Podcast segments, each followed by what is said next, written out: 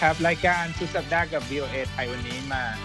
พบกับคุณผู้ฟังแบบโอกาสพิเศษ เพราะว่าทุกคนทำงานที่บ้าน ไม่มีใครอยู่ออฟฟิศเลยวันนี้ ผมรัตพลอ่อนสนิทแล้วอีก 3 คนเป็นใครบ้าง และอยู่ที่ไหนกันมาฟังครับ คุณนิติการอยู่ไหนครับ ตอนนี้ฉันอยู่ที่เวอร์จิเนียนะคะ ก็หน้าที่ออฟฟิศค่ะ แต่ว่าเราก็เลือกที่จะ telework กันเพื่อความปลอดภัยนะคะอ่าคุณโนภัส ครับ ผมก็อยู่ในรัฐเวอร์จิเนียเหมือนกันครับ ไม่ห่างจากดีซีเท่าไหร่อยู่ที่คอนโด ก็เพื่อความปลอดภัยทุกท่านนะครับ เราทำงานกันที่บ้าน ตอนนี้ก็อยู่ในห้องนอนนะครับ ครับคุณรัศวรครับเป็นไงครับค่ะสวัสดีค่ะคุณนพรัตน์แล้วก็ผู้ฟังทุกท่านนะคะ ตอนนี้ก็อยู่ที่รัฐเวอร์จิเนียเหมือนกันค่ะ ก็อยู่ห่างจากดีซีจริงๆน่าจะแค่ 20 นาที แต่ว่านั่นแหละค่ะด้วยเหตุผลเหมือนกับทุกท่านนะคะ ก็เลือกที่จะอยู่บ้านกันตอนนี้ stay at home ดีกว่า กว่าไปเอ็กโพสตัวเองเพื่อเสี่ยงกับการติดเชื้อค่ะค่ะครับ ก็วันนี้รายการสุดสัปดาห์ มีเราสี่คนช่วยกันดำเนินรายการแบบแชทนะครับ ถามนิดนึงว่าตอนเนี้ยที่บ้านทุกคนบรรยากาศเป็นยังไงบ้าง คือที่ต้องอยู่บ้านแล้วได้มีโอกาสไปไปพักข้างนอกไปเห็นแสงแดดแสงอะไรไหมอะคุณรอบสตรีก่อนไหมครับเอาคุณนิติการแล้วกันอ่าสำหรับบรรยากาศเนี่ยนะคะ ส่วนใหญ่แล้วก็คือ เราก็คงจะไปอาบแดดอยู่ตามระเบียงนะคะ ถ้าเกิดสมมติว่าเราเครียด เพราะว่าหลายคนเชื่อว่าถ้าอยู่บ้านนานๆ อาจจะมีภาวะ cabin fever นะคะ อาการเบื่อบ้านโดยไม่ทราบสาเหตุได้นะคะ เบื่อบ้านได้แต่อย่าเบื่อคนในบ้านก่อนนะคะ คุณวัสมนค่ะก็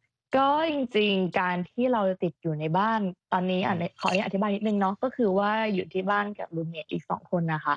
การที่เราจะต้องอยู่กับคนที่เราเรียกได้ว่าก็เป็นคนแปลกหน้าแหละเพราะว่าอันนี้ขออนุญาตขออนุญาตอธิบายนิดนึงว่าที่อเมริกามันก็จะมีวัฒนธรรมในการที่จะแชร์บ้านอยู่กับคนแปลกหน้า ก็เหตุผลก็ด้วยเรื่องของอ่าค่าใช้จ่ายกันในการคุยค่าใช้จ่ายกันอะไรแบบนี้ค่ะ ก็ในเมื่อเราอยู่กับคนแปลกหน้าสองคนเนี่ยเรื่องของการ เรื่องของกฎระเบียบภายในบ้านรวมถึงการประนีประนอมการถ้อยทีถ้อยอาศัยอะไรกันเนี้ย มันก็ต้องมีมากขึ้นนะคะ ก็ถ้ามองในแง่ดีนะ มันก็เป็นช่วงเวลาที่เราจะพิสูจน์ได้ว่า ว่าใครเป็นยังไงว่าในช่วงสถานการณ์ที่ลำบากเนี่ยมันก็เป็นการพิสูจน์ว่า การช่วยเหลือซึ่งกันและกันการประนีประนอมกันของแต่ละคนเนี่ยเป็นยังไงค่ะ ซึ่งถ้าเกิดว่าเราได้เจอคนที่ดีเนี่ย มันก็จะ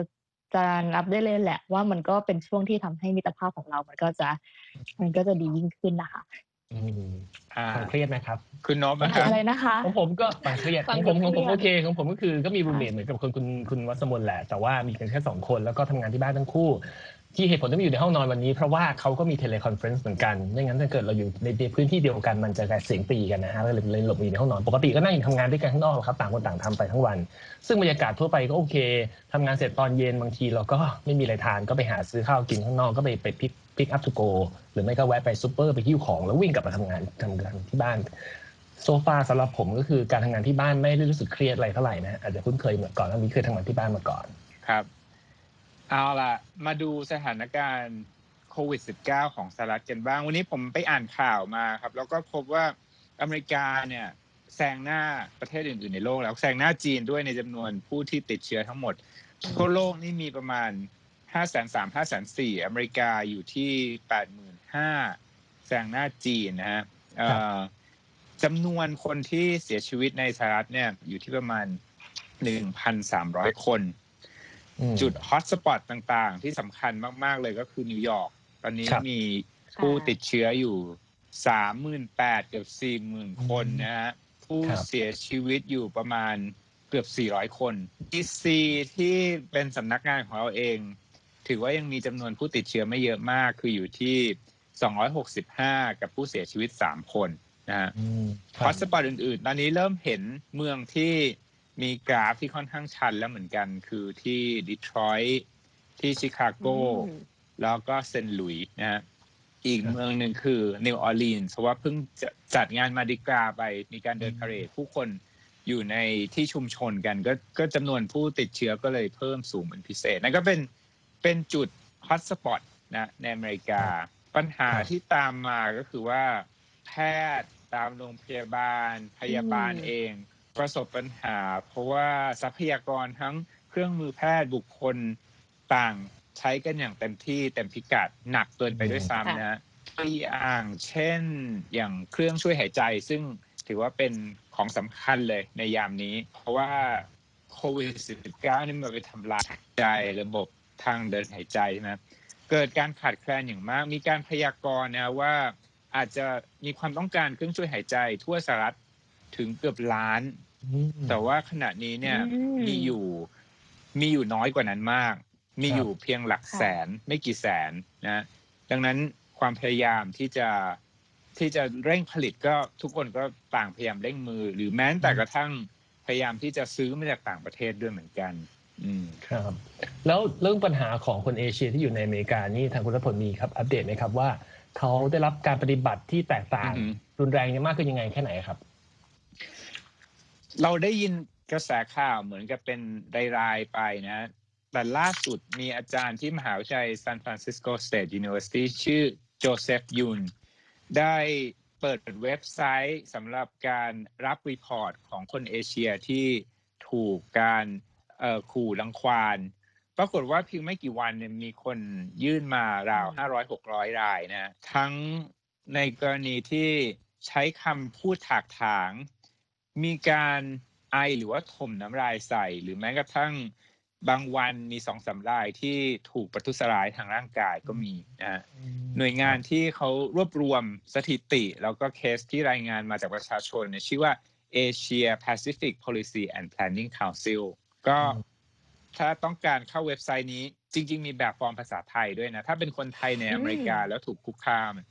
มีแบบฟอร์มที่เป็นภาษาไทยแล้วกรอก appc.org อืมครับนั่นก็เป็นเรื่องราวในสหรัฐนะฮะเกี่ยวข้องกับเรื่อง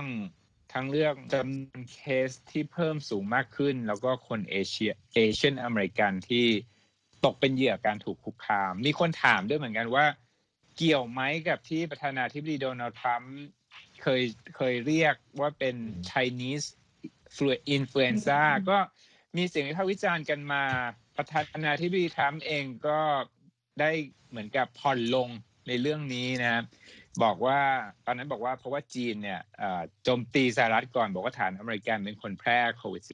-19 ที่ผ่านมาก็มีการเถียงกันไปมา แต่ตอนนี้เนี่ยท่าทีต่างๆ คิดว่าทุกฝ่ายก็ต้องการความร่วมมือกันนะ อย่างเต็มที่เพราะนี่คือวิกฤตของโลก และผู้นำโลกที่ประชุมใช่ G20 ก็ย้ำนะฮะว่าเป็นเรื่องสำคัญอืมสำหรับทุกประเทศที่ต้องใช้มาตรการต่างๆทำร่วมกันประเทศใดประเทศหนึ่งจะทำอย่างเดียวกันโดยที่ไม่คำนึงถึงประเทศอื่นนั้นทำไม่อาจทำให้พวกเราเนี่ยชนะการแพร่ระบาดของโคโรนาไวรัสครั้งนี้ครับมทีนี้อยากจะถามว่า ประเด็นทางด้านเศรษฐกิจก็สำคัญใช่ไหมคุณนภัสอืมครับ ในอเมริกาเองเนี่ยมีการผ่านกฎหมาย ใหญ่ไม่เคยเห็นมาตรการกระตุ้นเศรษฐกิจมากขนาดนี้สองล้านล้านกว่าดอลลาร์เป็นยังไงบ้างครับ ก็อย่างวันนี้นะครับทางสภาผู้แทนราษฎรสหรัฐมีการประชุมเพื่อที่จะอภิปรายร่างกฎหมาย ความช่วยเหลือแก่ผู้ประสบปัญหาจากโควิด -19 นะฮะ ทางสำนักข่าว AP บอกว่าตัวเลขเงินช่วยเหลือที่ ร่างกฎหมายนี้ครอบคลุมเนี่ยอาจจะสูงถึง 2.2 ล้านล้านดอลลาร์ ก่อนหน้านี้เราได้ยินแบบ 1.8 ล้าน 2 ล้านล้านเออ1.8 ล้านล้าน 2 ล้านล้านอันนี้เป็น 2.2 ล้านล้านแล้ว ซึ่งครับมีความหวังว่าวันนี้จะมีการผ่านร่างสักทีเพราะว่ามีการอภิปรายพูดคุยมาหลายวันแล้ว หลังจากที่ค่ะวุฒิสมาชิกของสหรัฐมีการผ่านร่างนี้ไปตั้งแต่เมื่อวันพุธ วันนี้เป็นคิวของสภาผู้แทนราษฎร ซึ่งทางเอ่อสมาชิกสภาเนี่ยก็ บางส่วนก็เดินทางมาที่สภา แต่ว่ามันมีประเด็นค้างอยู่วันนี้ตอนเช้า คือว่ามีสมาชิกพรรคเรพับลิกันท่านหนึ่งเป็นสสที่มีความเห็นว่าการจะลงคะแนนเพื่อผ่านร่างเนี้ยสมาชิกควรจะเข้าไปในสภาเพื่อผ่านจริง ๆ เพราะว่าก่อนหน้านี้ไม่นานเนี่ยมีการชงประเด็นว่าน่าจะเพื่อความปลอดภัยของสมาชิกคนนะฮะไม่อยากให้ติดเชื้อแล้วต้องเดินทางมาจากทั่วรัฐทุกรัฐทั่วประเทศ ก็อยู่บ้านแล้วส่งเสียงเข้ามาโหวต แต่ว่าท่านนี้เนี่ยอ๋อไม่รู้คิดยังไงก็มองว่าควรจะมานั่งเอง ก็กลายไปนว่าไปทำให้ท่านประธานาธิบดีทรัมป์เคืองทวีตออกมาว่าว่าอืมต้องการพื้นที่สื่อไงเลยคนนี้ ก็ไม่รู้จริงไม่จริงยังไง แต่ว่าอืมทางคนเนี้ยเขาก็ยังพยายามยืนยันอยู่ว่าเขาอยากจะให้มีการไปนั่งอยู่นั้นจริงๆก็ช่ชื่วองที่โทมัสแมสซี่ Massey เป็นใช่สฮะสพรรคพรรคริพับลิกันจากเคนตักกี้ อืมใช่ไหมครับครับอืมบอกนั่นว่าแหละครับจะจะแย้งถ้าสมมุติว่ามีการมีการโหวตแบบไม่อืมไม่ต้องมาแสดงตัว เพราะฉะนั้นอืมคนก็เลยเข้าใจว่าถ้าเป็นคุณนบเองก็คงจะแตกตื่นว่าเอ้ยเราไม่ได้ตั้งใจจะมามาอยู่ในที่ชุมชนอืก็มใช่สสแต่ละคนก็มาด้วยความกังวลใช่ไหมครับใช่ครับ ก็ไม่รู้ว่าสรุปว่าจะจบยังไงนะฮะก็หวังว่าจะมีการผ่านได้วันนี้ ซึ่งทางอืมก่อนหน้าจะมีการเอ่ออภิปรายวันนี้เนี่ยทางสสเนี่ยซี่เพโลซีประธานสภาผู้แทนราษฎรมาให้ความเห็นกับข่าว AP บอกว่านอกจากงบประมาณ 2.2 ล้านล้านดอลลาร์นี้แล้วเนี่ยคิดว่าหลังจากนี้จะมีการพิปรายกฎหมายฉบับอื่น เพื่อให้ความช่วยเหลือด้านอื่นๆสำหรับผู้ที่ประสบปัญหาจากเรื่องโควิด -19 อีกด้วยนะครับในประเด็นก้อนเงินซึ่งมันเป็นมูลค่ามหาศาลขนาดนี้หลายคนก็อยากจะเห็นว่าเอ๊ะ ไส้ในเนี่ยเขาจะช่วยเหลือในฝ่ายใดบ้างอะไรบ้างลองมองในแง่ของประชาชนเลย คุณนพครัรัตบน์มองว่าจะมีเงินก้อนไหนที่จะถึงมือประชาชนก่อนบ้างคะครับที่รายงานข่าวออกมาจาก AP นะคะเขาก็อธิบายว่าแน่ๆเลยเนี่ยประชาชนชาวอเมริกัน แต่ละคนที่มีรายได้ต่อปีไม่ถึง 75,000 ดอลลาร์ต่อปีก็ประมาณ 2.3 ล้านบาทนะครับ ก็จะได้รับเช็คคนละ 1,200 ดอลลาร์ แต่ถ้าเป็นคู่สมรสคู่กันเอ่อ รายได้รวมต่อปีไม่เกินแสนห้าหมื่นดอลลาร์ หรือประมาณอืมเอ่อเท่าไหร่ 4.7 ล้านบาท ก็จะได้รับเช็ค 2,400 ดอลลาร์ แล้วก็ถ้ามีบุตร บุตรจะได้รับคนละ 500 ดอลลาร์ ทีนี้นี่คือส่วนของบุคคลธรรมดาทั่วไปนะฮะ แล้วเขาบเดี๋ยอวกว่าอัปแผเดนตนิเนี้ยดนึงครัได้บไหมครับ ตอนนี้เพิ่งเห็น headline ตอนนี้เลย บอกว่า สภาอืมผู้แทนราษฎรเนี่ยผ่านนโยบายกระตุ้นเศรษฐกิจ อ่าสองล้านล้านดอลลาร์แล้วอ่าที่ก็เรากำลังพูดอยู่นี้นะฮะ อืมอืมก็ถือว่าเป็นข่าวดีในนะที่สุด เพราะว่าตลาดหุ้นเนี่ยก็คือทะยานขึ้นไป เป็นแดนสดใสในตลอดช่วงสองสามวันที่ผ่านมาแล้วครับ ครับ ท่ามกลางความคาดหวังแหละว่าอืมจะผ่านแน่นอนนะคะ อืมครับ ก็ถือว่าเป็นข่าวดีไปรอมาหลายวันแล้วก็ต้เป็องนข่าวขอดีเพิ่มในเติช่มวงนะครับ นี้เนาะอ่า จากเรื่องของบุคคลธรรมดาก็คงจะมีงบประมาณที่ไปช่วยเป็นแผนสวัสดิการประกันคุ้มครองการว่างงานคนละ 600 เหรียญต่อสัปดาห์ แล้วงบประมาณช่วยเหลือโรงพยาบาลบุคลากรทางแพทย์ที่ทำงานเพื่อดูแลผู้ป่วยโควิด -19 แล้วก็มีงบประมาณช่วยเหลือธุรกิจขนาดย่อมแล้วก็วงเงินกู้ 5 แสนล้านดอลลาร์สำหรับบริษัทต่างๆ ที่เดือดร้อนด้วย ก็รายละเอียดเดี๋ยวผมจะตามมาหลังจากนี้นะครับหลังจากเขาเผาที่ปลายผ่านกันเสร็จแล้ว ครับ อ่า คุณนิติการไปสำรวจภาพค่ะรีเทลมาวันนี้ เห็นเป็นว่าไปช้อปปิ้งมาที่เห็นในพื้นที่เป็นไงบ้างภาครีเทลเหมือนดิฉันไปบุกตลาดยังไงมา ไม่ชอบกลัวโอเค อยากจะเล่าบรรยากาศก่อน เพราะว่าถ้าย้อนกลับไปช่วงประมาณสองสามสัปดาห์ที่ผ่านมาเนี่ยหลายคนเริ่มอืมที่ที่แสดงกั งวลว่าสถานการณ์โควิด -19 ในอเมริกานั้น จะเข้าสู่สถานการณ์ที่เรียกว่าเลวร้ายไหมจนกระทั่งเราได้กลายเป็นแชมป์โลกในยอดผู้ติดเชื้อนะคะครับสถานของคนที่ไปซื้อของตามร้านต่างๆ ไม่ว่าจะเป็นร้านสะดวกซื้อหรือว่าอาจจะเป็นซูเปอร์มาร์เก็ตขนาดเล็กคึกคักมาก ๆนะคะ แล้วก็ที่ไปดูการล่าสุดเมื่อเช้าวันนี้ ก็เพิ่งไป Costco หลายคนอาจจะงง Costco คืออะไร มันคือร้านคล้ายๆ กับร้านที่เป็นโฮเซลก็คือซื้อเป็นอืม แพ็คใหญ่ ๆ บัคใหญ่ ๆ นะคะ เหมือนที่แมคโครที่เมืองไทยใช่ไหมครับ ใช่ ซึ่งบรรยากาศก่อนหน้านี้เนี่ยเขามีการแชร์กันอย่างต่อเนื่องเลยว่าเออมีคนไปตุนซื้อกระดาษทิชชู่ มีคนไปตุนซื้อน้ำยาล้างมือ ตุนซื้อน้ำอืมขวดนะคะ แต่ว่าอืมระหว่างการเขาจะจำกัดจำนวนคน คือไม่ให้เข้าไปเกินสิบคนหรือยี่สิบห้าคนนะคะ นั่นคือครับอาจจะรวมเจ้าหน้าที่แล้วด้วยนะคะ แล้วเราก็จะมีความรู้สึกเซนติเมนต์ส่วนตัวเนี่ย เราก็ six feet apart จากคนอื่น พยายาม social distancing จากคนอื่นอืมเพราะฉะนั้นอ่าฮะของเราก็จะอยู่ห่างกับคนอื่นประมาณ6ฟุตเป็นอย่างน้อยนะคะ แล้วถ้าเจอใครก็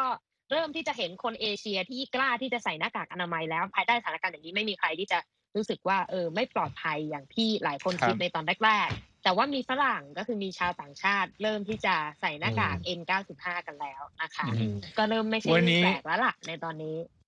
วันนี้ปกติเราจะไม่เข้าออฟฟิศแต่วันนี้แอบแวบไปมาเมื่อเช้านี้เห็นครับคนใส่หน้ากากในตึกเราแล้วเหมือนกัน เอออือืมอ่า อยากจะอยากจะอยากเรื่องที่ค่อนข้างจะเกี่ยวข้องกับโควิดทำให้คนเครียดนะฮะครับมาถึงเรื่องที่เกี่ยวข้องกับความสุขบ้างดีกว่าอืม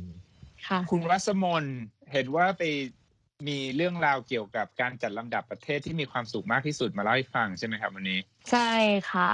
คือเมื่อสัปดาห์ที่แล้วเนี่ยค่ะ ก็มีผลสำรวจของประเทศที่มีความสุขที่สุดในโลกนะคะ ในช่วงปี 2017 ถึง 2019 อันนี้เนื่องจากอือฮึว่าเวลาของเรามีจำกัดวันนี้จะขออนุญาตเล่าให้ฟังเป็นเรื่องของ 3 ประเทศละกัน ที่ได้อันดับสูงสุดก็คืออ่าอันดับแรกเลยก็คือฟินแลนด์นะคะก็แล้วก็อืมตามมาด้วยประเทศเดนมาร์กแล้วก็ตามมาอีกประเทศหนึ่งเป็นประเทศสวิตเซอร์แลนด์แต่ว่าวันนี้เนี่ยเนื่องจากว่าเพื่อให้เข้ากับอ่า สถานการณ์เนี่ยจะขออนุญาตเล่าแล้วกันว่าสามประเทศที่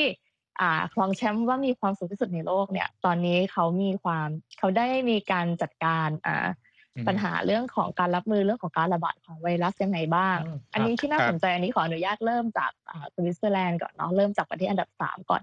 เขาก็มีวิธีการรับมือกับอ่าการระบาดของไวรัสแบบประเทศที่มีความสุข โดยที่เว็บไซต์ Insider นะคะ ก็รายงานว่าโรงแรม 5 ดาวในเครือเลอบิจูเนี่ยก็ให้บริการเป็นแพ็กเกจพิเศษอ่าสำหรับแขกที่เข้าพักในช่วงนี้ ความพิเศษของเขาก็คือว่าปกติเวลาเราเข้าเช็คอินในโรงแรม เราก็จะต้องไปพบกับพนักงาน แต่ว่าอันนี้เนี่ยเขาเขาให้บริการถ้าเรียกเป็นภาษาอังกฤษประมาณว่าเป็น luxury Airbnb ก็คือว่า ระบบเช็คอินก็เป็นระบบอัตโนมัติเหมือน Airbnb คุณไม่ต้องอ่ามีปฏิสัมพันธ์กับใครเลยอืมทุกอย่างเป็นระบบอัตโนมัติหมดอืมอ่า แล้วก็เข้าไป Contactless แล้วก็ใช่เข้าไปแล้วก็จะมีทั้งห้องครัว มียิมส่วนตัวมีซาวน่าก็คือมีทุกอย่างแบบอยู่ได้อย่างเรียกว่าสะดวกสบาย แล้วก็นอกจากนี้เนี่ยก็จะมีบริการอ่าถ้าเกิดว่าต้องการอ่าพบคุณหมออ่าก็จะมีบริการเรียกคุณหมอให้ มีบริการตรวจเชื้อไวรัสโควิดหนึ่งอ่า19ถึงห้องพัก แล้วก็ถ้าเกิดว่าอืมแขก request เนี่ยก็มีบริการดูแลพยาบาลตลอดอืม24 ชั่วโมงด้วยค่ะ อันนี้ก็คือเป็นอ่าเรียกว่ามาตรการดีไหมเรียกว่าเป็นบริการแล้วการบริการในการรับมือกับการระบาดของไวรัส แบบสวิตเซอร์แลนด์ที่เป็นประเทศที่ติดอันดับต้นๆของโลกอยู่แล้วเนาะในเรื่องของการโรงแรมค่ะครับแล้วก็นอกจากนี้เองเนี่ยอ่านักเทนนิส มือวางอันดับโลกชาวสวิตอะที่คนก็รู้จักกันดีก็คือโรเจอร์เฟเดอเรอร์เนี่ยก็ประกาศอืมบริจาคเงินส่วนตัวด้วย เป็นจำนวนหนึ่งล้านฟรังก์สวิตอืมถ้าอืมตีเป็นเงินไทยจะประมาณ 33อ่าล้าน5แสนบาทค่ะ เพื่อช่วยเหลือกับครอบครัวสวิตที่ตอนนี้กระทบอ่าได้ได้รับผลกระทบจากไวรัสคือตอนนี้เนี่ยสวิตเนี่ยเป็นประเทศที่กราฟของเขาอะค่ะพุ่งพุ่งขึ้นสูงมาก คือเรียกว่าเป็น exponential ว่าคือมีกราฟแบบกราฟชันอย่างเงี้ยอ่าฮะตอนนี้อืมก็คือมีผู้ที่ติดเชื้อแหละมากแล้วมากกว่าหนึ่งหมื่นคนนะคะตอนนี้ทางอ่าอืมสวิตเองเนี่ยเขาก็ออกมาตรการต่างๆทั้งเรื่องการคุมชายแดนแล้วก็อันนี้ท่านผู้ฟังอาจจะฟังดูคุ้นๆก็คือห้ามชุมนุมเกินห้าคนอืมแต่อันนี้ไม่ใช่ครับห้ามชุมนุมเกินห้าคนทางการเมืองอืมอันนี้คือห้ามชุมคุนุณมวัชเกิมนนห้าคคนรับในกฎนี้ค่ะถามนิดนึงได้ไหมว่าประเทศค่ะเหล่านี้เนี่ยเขา จัดอันดับความสุขนี่เขามีเกณฑ์ยังไงอะอ่ามันมีเกณฑ์ตรงนี้หลายตัวเลยค่ะ คุณรัตพลขอบคุณนะคะสำหรับคำถาม ก็คือนอกจากเรื่องของ GDP เนาะซึ่งก็คือจะแสดงให้เห็นว่าอ่าประชากรเนี่ยมีอ่ามีความกินดีอยู่ดียังไงอะค่ะก็จะมีเรื่องของอ่า social support หรือว่าเป็นการสนับสนุนทางสังคม แล้วก็รวมถึงการอ่าสิ่งที่เรียกว่า healthy life expectancy หรือว่าความคาดหวังอะว่าเราจะสามารถมีชีวิตที่มี ความสุขมีความมีสามารถมีชีวิตอย่างมีสุขภาพดีได้มากแค่ไหน แล้วก็เรื่องรวมไปถึงอ่าเรียกว่าเสรีภาพในการที่จะสามารถใช้กำหนดกำหนดเส้นทางของชีวิตตัวเองได้ ก็คือพูดง่ายๆอะถ้าเกิดว่าปัจจัยรอบตัวของเราดีเนี่ยเราอยากจะใช้ชีวิตยังไงเราอยากจะเป็นเราอยากจะทำอาชีพอะไรอย่างเงี้ยมันก็ทุกอย่างก็คือมันจะเอื้อได้หมดอะค่ะอืมทำอันนี้คือเป็นปัจจัยที่ใช้ในการจัดการว่าประเทศเหล่านี้มีความสุขเป็นครับเป็นอันดับไหน อะไรอย่างเงี้ยซึ่งเรื่องของการอืมสนับสนุนให้การสนับสนุนทางสังคมหรือว่า social support เนี่ยค่ะอ่าส่วนตัวเนี่ยคิดว่ามันก็สามารถสะท้อนให้เห็นถึงมาตรการที่ประเทศต่างๆ เนี่ยอ่าเอาออกมาใช้ในการรับมือต่อการระบาดของโรคช่วงนี้ได้ อยากจะถามคุณนิติการนิดนึงว่าค่ะความสุขความรวยความดังเนี่ยสิ่งเหล่านี้เนี่ยมันผลมันก็มันมันเป็นของที่คู่กับดาราใช่ไหมแล้วตอนนี้เขาเขา จัดการชีวิตยังไงในช่วงโควิดไวรัสอยากให้อยากให้คุยถึงเรื่องนี้และอยากให้คุณนบช่วยแจมด้วยเพราะว่าเป็นคนที่ติดตามวงการบันเทิอืงมอืมเอาเลยคุณจนิติริงกาๆรแล้วเนี่ยนี่อ่าโดนกันทุกอุตสาหกรรมจริงๆอ่าไม่เว้นแม้แต่วงการบันเทิงนะคะ แต่ว่าหลายๆ คนวงการบันเทิงเนี่ยงานคอนเสิร์ตยกเลิก เพราะว่าเรื่องการชุมนุมห้ามเกินสิบครับคนนะตอนนี้นะคะ ขณะเดียวกันงานแสดงต่างๆ ยกเลิก แล้วก็เริ่มมีตัวเลข แล้วก็มีการเปิดเผยของดาราและบุคคลมีชื่อเสียงมากมายที่บอกว่าเออฉันติดโควิด -19 นะ ฉันอยู่ระหว่างการกักอืมตัวนะคะ แต่ว่าคนที่อาจจะยังไม่ติดแต่เขาก็อยากจะช่วยเหลือผู้คนเนี่ยก็มีเริ่มอืมคนแรกเลยก็คือ Taylor Swift นะคะ น่าจะทันกันอืมนะคะ วัยรุ่นเหมือนกันหมดอ่าครั Taylor บ Swift เนี่ยเธอก็อืมมีชื่อเสียงเนาะจากแล้วก็รู้สึก get in touch กับแฟนๆ อย่างใกล้ชิดอืมในหลาย ๆ ด้านครับด้วยล่าสุดนะคะ ก็ใช้วิธีโอนไว บริจาคเงิน3,000ดอลลาร์นะคะ ก็ประมาณแสนหนึ่งอืมให้กับแฟนคลับแฟนการส่วนตัวเลย คนครับที่เป็นผู้โชคดีคนแรกเขาชื่อว่าฮอลลี่เทอร์เนอร์เป็นช่างภาพอิสระในนิวยอร์กนี่แหละอืมครับเธอเธอโพสต์ข้อความรำพึงรำพันว่าตอนนี้อาจจะอยู่นิวยอร์กไม่ได้แล้ว เพราะว่าสถานการณ์โควิด -19 ทำให้เธอไม่มีงานทำอืมสุดท้าย Taylor Swift เลยโอนเข้าไปเลยแล้วบอกว่า ในเมื่อเธออยู่เคียงข้างฉันมาตลอดเวลาเอางี้ สถานการณ์แบบนี้ฉันก็ต้องช่วยเธอบ้าง หวังว่าอืมฉันจะช่วยอะไรได้บ้างไม่มากก็น้อยนะคะอืมนอกจากคนแรกแล้วเนี่ยเทเลอร์ก็ยังแอบให้อีก3,000ดอลลาร์ไปกับแฟนคลับที่ไม่ประสงค์ออกนาม เพื่อช่วยจ่ายค่าใช้จ่ายรายเดือนที่ เรียกว่าตอนนี้ก็หลายคนก็ประสบปัญหาลำบากกันอยู่ทีเดียวครับนะคะกับอีกคงานมหแล้นึ่วยังงมีคนบอกว่างามแล้วยังมีน้ำใจด้วยเนอะใช่ก็ขอให้แบบผลบุญหนุนนำเนาะให้ดังขึ้นไปอีกนะคะอืมส่วนอีกคนหนึ่ง ที่ดิฉันประทับใจเป็นการส่วนตัวรีฮันน่าค่ะ เห็นเงียบรีๆแบบทำอะไรนี้ครับนะคะ อัลบั้มก็ยังไม่ออกสักที แต่อืมแอบไปบริจาคเงิน บริจาคเงิน5ล้านดอลลาร์นะคะ ก็ประมาณ15ล้านเนาะ15ล้านร้อยห้าสิบล้านหนอ150ล้านเออขออภัยเออศูนย์หายไปนิดนึงเดี๋ยว คุณแม่รีจะโกรธ โอเครีฮันน่าก็บริจาคไป 5 ล้านดอลลาร์นะคะ เพื่อสู้ภัยโควิด -19 เธอใช้วิธีบริจาคผ่าน Clara Leonel Foundation ก็คือเป็นกองทุนของเธอ แล้วก็ส่งไปที่องค์การอนามัยโลกที่เป็นกองทุนเฉพาะสำหรับสู้ภัยโควิด -19 ครับกองทุนช่วยเหลือด้านอาหารเป็นอืมหลัก แล้วก็มุ่งเน้นไปช่วยผู้คนในเฮติและมาลาวีอืมจัดส่งอืมอุปกรณ์การแพทย์ไปให้ที่นั่นนะคะ ในการรับมือรีฮันน่าก็ไม่แปลกนะ เพราะว่ามีดาราคนดังมากมาย ถ้าพูดถึงก็มีจัสตินทิมเบอร์เลกแล้วก็นักกีฬาอือฮึบาสเกตบอล NBA อีกหลายคนที่ทุ่มบริจาคแบบนี้ แต่ที่เซอร์ไพรส์คือเมื่อเช้านี้นะคะ ให้ได้กรี๊ดกร๊าดกัน ปรากฏว่าเธอเนี่ยไปออกซิงเกิลใหม่มาตอนเช้า อืมแวบมา 20 วิ ให้แฟนๆเนี่ยหายคิดถึง เพราะว่าตอนแรกเธอหลายคนเนี่ยคิดว่ารีฮันน่าเนี่ยน่าจะทิ้งวงการเพลงแล้วก็ไปทุ่มให้กับธุรกิจอย่างเต็มตัวไปแล้วหรือเปล่านะคะ ก็เปิดเพลงมาให้หายคิดถึงชื่อว่า เพลง Believe It ถ้าใครมีโอกาสไปฟังก็ ไปติดตามฟังบทผลงานของเธอล่าสุดนี้กันได้นะคะมีแต่ข่าวดีจากวงการบันเทิงหรือเปล่าคุณคุณนิติการเพราะว่าอย่างที่ที่แล้วที่คุยกับคุณเอ่ออืมรัตพลบางทีคนดังก็โดนโดนโดนเหมือนกันใช่ไหมหวังดีโอ้ออกมากลายเป็นเรื่องอืมน่าเศร้า วันนี้มีไหมฮะใช่เพราะว่ามันกระทบกับชีวิตของหลาย ๆ คนนี้มีเรื่องหนึ่งคือเป็นประเด็นของนางเอกของภาพยนตร์แอนด์แมนเธอชื่อว่าอืมอีวานเจลีลิลี่ ปรากฏว่าเมื่อไม่กี่วันที่ผ่านมาเนี่ยต้องส่งข้อความคือเธอใช้ชีวิตปกติแหละพาลูกไปไหนมาไหน แล้วก็ดันทวีตในอินสตาแกรมไปว่า ฉันพาลูกไปเที่ยวทำกิจกรรมข้างนอกตามปกติ นี่คือชีวิตที่มันเป็นไป ปรากฏว่าชาวเน็ตก็ไม่พอใจบอกว่า เอ๊ะตอนเนี้ยคุณควรที่จะโซเชียลดิส a ทนซิ่งได้แล้ว ควรที่จะกักตัวเพื่อสังเกตอาการอะไรต่างๆ ถึงแม้คุณจะไม่ติดเชื้อก็เถอะ แต่คุณอืมก็ควรจะระมัดระวังตัวเองมากกว่านี้ แต่ปรากฏว่าสิ่งที่เธอให้คำตอบไปคือบอกว่าฉันเนี่ยมี immune คือฉันมีภูมิต้านทานดีอืมคืออันมามาประเภทยีนดีอีกแล้วนะคะ ก็เลยเป็นเรื่องเป็นราวค่ะ ก็สุดท้ายเมื่อวันพฤหัสเมื่อคืนเธอก็ทวีตข้อความขอโทษว่าไม่อยากให้มีเหตุการณ์แบบนี้เกิดขึ้นอีกนะคะอืมแล้วก็พยายามที่จะ self-quarantine อย่างเต็มที่ส่วนคนที่ self-quarantine มานานแล้วนะคะ ก็คือเอ่อทางลิลลี่เอ่อริ ขออภัยค่ะริต้าวิลสันก็คืออมสีภรรยานะคะของของทอม Tom แฮง Hanks ส์ครับซึ่งทั้งคู่ก็คือออกมาประกาศเป็นเป็นคนดังคู่แรกที่ประกาศครับว่าตัวเองเนี่ยติดโควิด -19 อืมก็ยอมรับแหละค่ะว่าก็จะสเตอร์ crazy แล้วเกิดปัญหาว่าอยู่บ้านนานๆ ฉันจะปรับตัวยังไง ล่าสุดก็มีการไปแรปเพลงต่างๆ ให้เอ่อเป็นแฟนๆได้ฟังนะคะ และล่าสุดก็บอกว่า ฉันแจกเบอร์โทรศัพท์ให้เลย เท็กส่งข้อความสั้นมา แต่อาจจะอืมไม่ได้คุยเรื่องโควิด -19 นะคะ text playlist มาให้หน่อยเพราะตอนนี้ฟังเพลงจนเบื่อแล้วอ๋ออยากจะได้ครับบทเพลงใหม่ ๆ มาฟังกันบ้างอ๋อนะคะอืมโอเคครับ ก็สนุกสนุกรายการวันนี้เป็นรูปแบบที่เราไม่เคยจัดทำมาก่อนท่านผู้ฟังและผู้ติดตามมีความคิดเห็นยังไงก็เขียนมาบอกเราได้เข้ามาที่ Facebook VOA ไทย แล้วก็ เอ่อเว็บไซต์ voa thai com นะครับ วันนี้พวกเราต้องลาไปก่อนนะครับ ขอบพระคุณมากที่ติดตามในรูปแบบใหม่นี้ แล้วเราจะมาพบกันใหม่ สวัสดีครับ สวัสดีครับสวัสดีค่ะ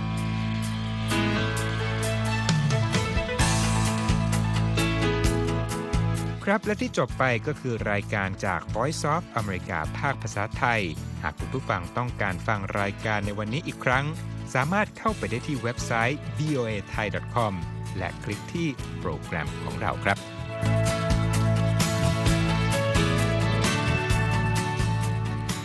และถ้ามีเวลาว่างเสาร์อาทิตย์ อย่าลืมแวะมาฟังสุดสัปดาห์กับ VOA เช้าวันเสาร์ซึ่งเราจะมีคุยกันบันเทิงสำหรับหนังใหม่ประจำสัปดาห์ กับภาษาอังกฤษสำนวนอเมริกันทุกเช้าวันอาทิตย์ ตามเวลาในประเทศไทย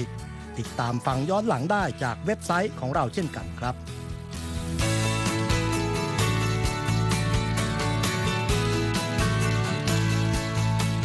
และสำหรับคุณผู้ฟังที่ชอบเรียนรู้ภาษาอังกฤษ ตอนนี้เรามีคอลัมน์พิเศษ Let's Learn English ซึ่งเปิดโอกาสการเรียนรู้และฝึกทักษะภาษาอังกฤษ ในรูปแบบที่ถูกออกแบบโดยผู้เชี่ยวชาญตามมาตรฐานการศึกษาของอเมริกา เพื่อให้เนื้อหาเหมาะสมสำหรับผู้เริ่มเรียนภาษาอังกฤษ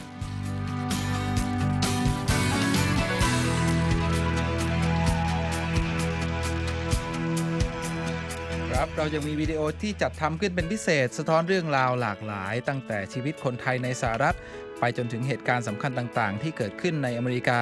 มาเสนอเป็นประจำ ซึ่งติดตามได้ทั้งทางเว็บไซต์ voa thai com Facebook และ YouTube voa thai ครับ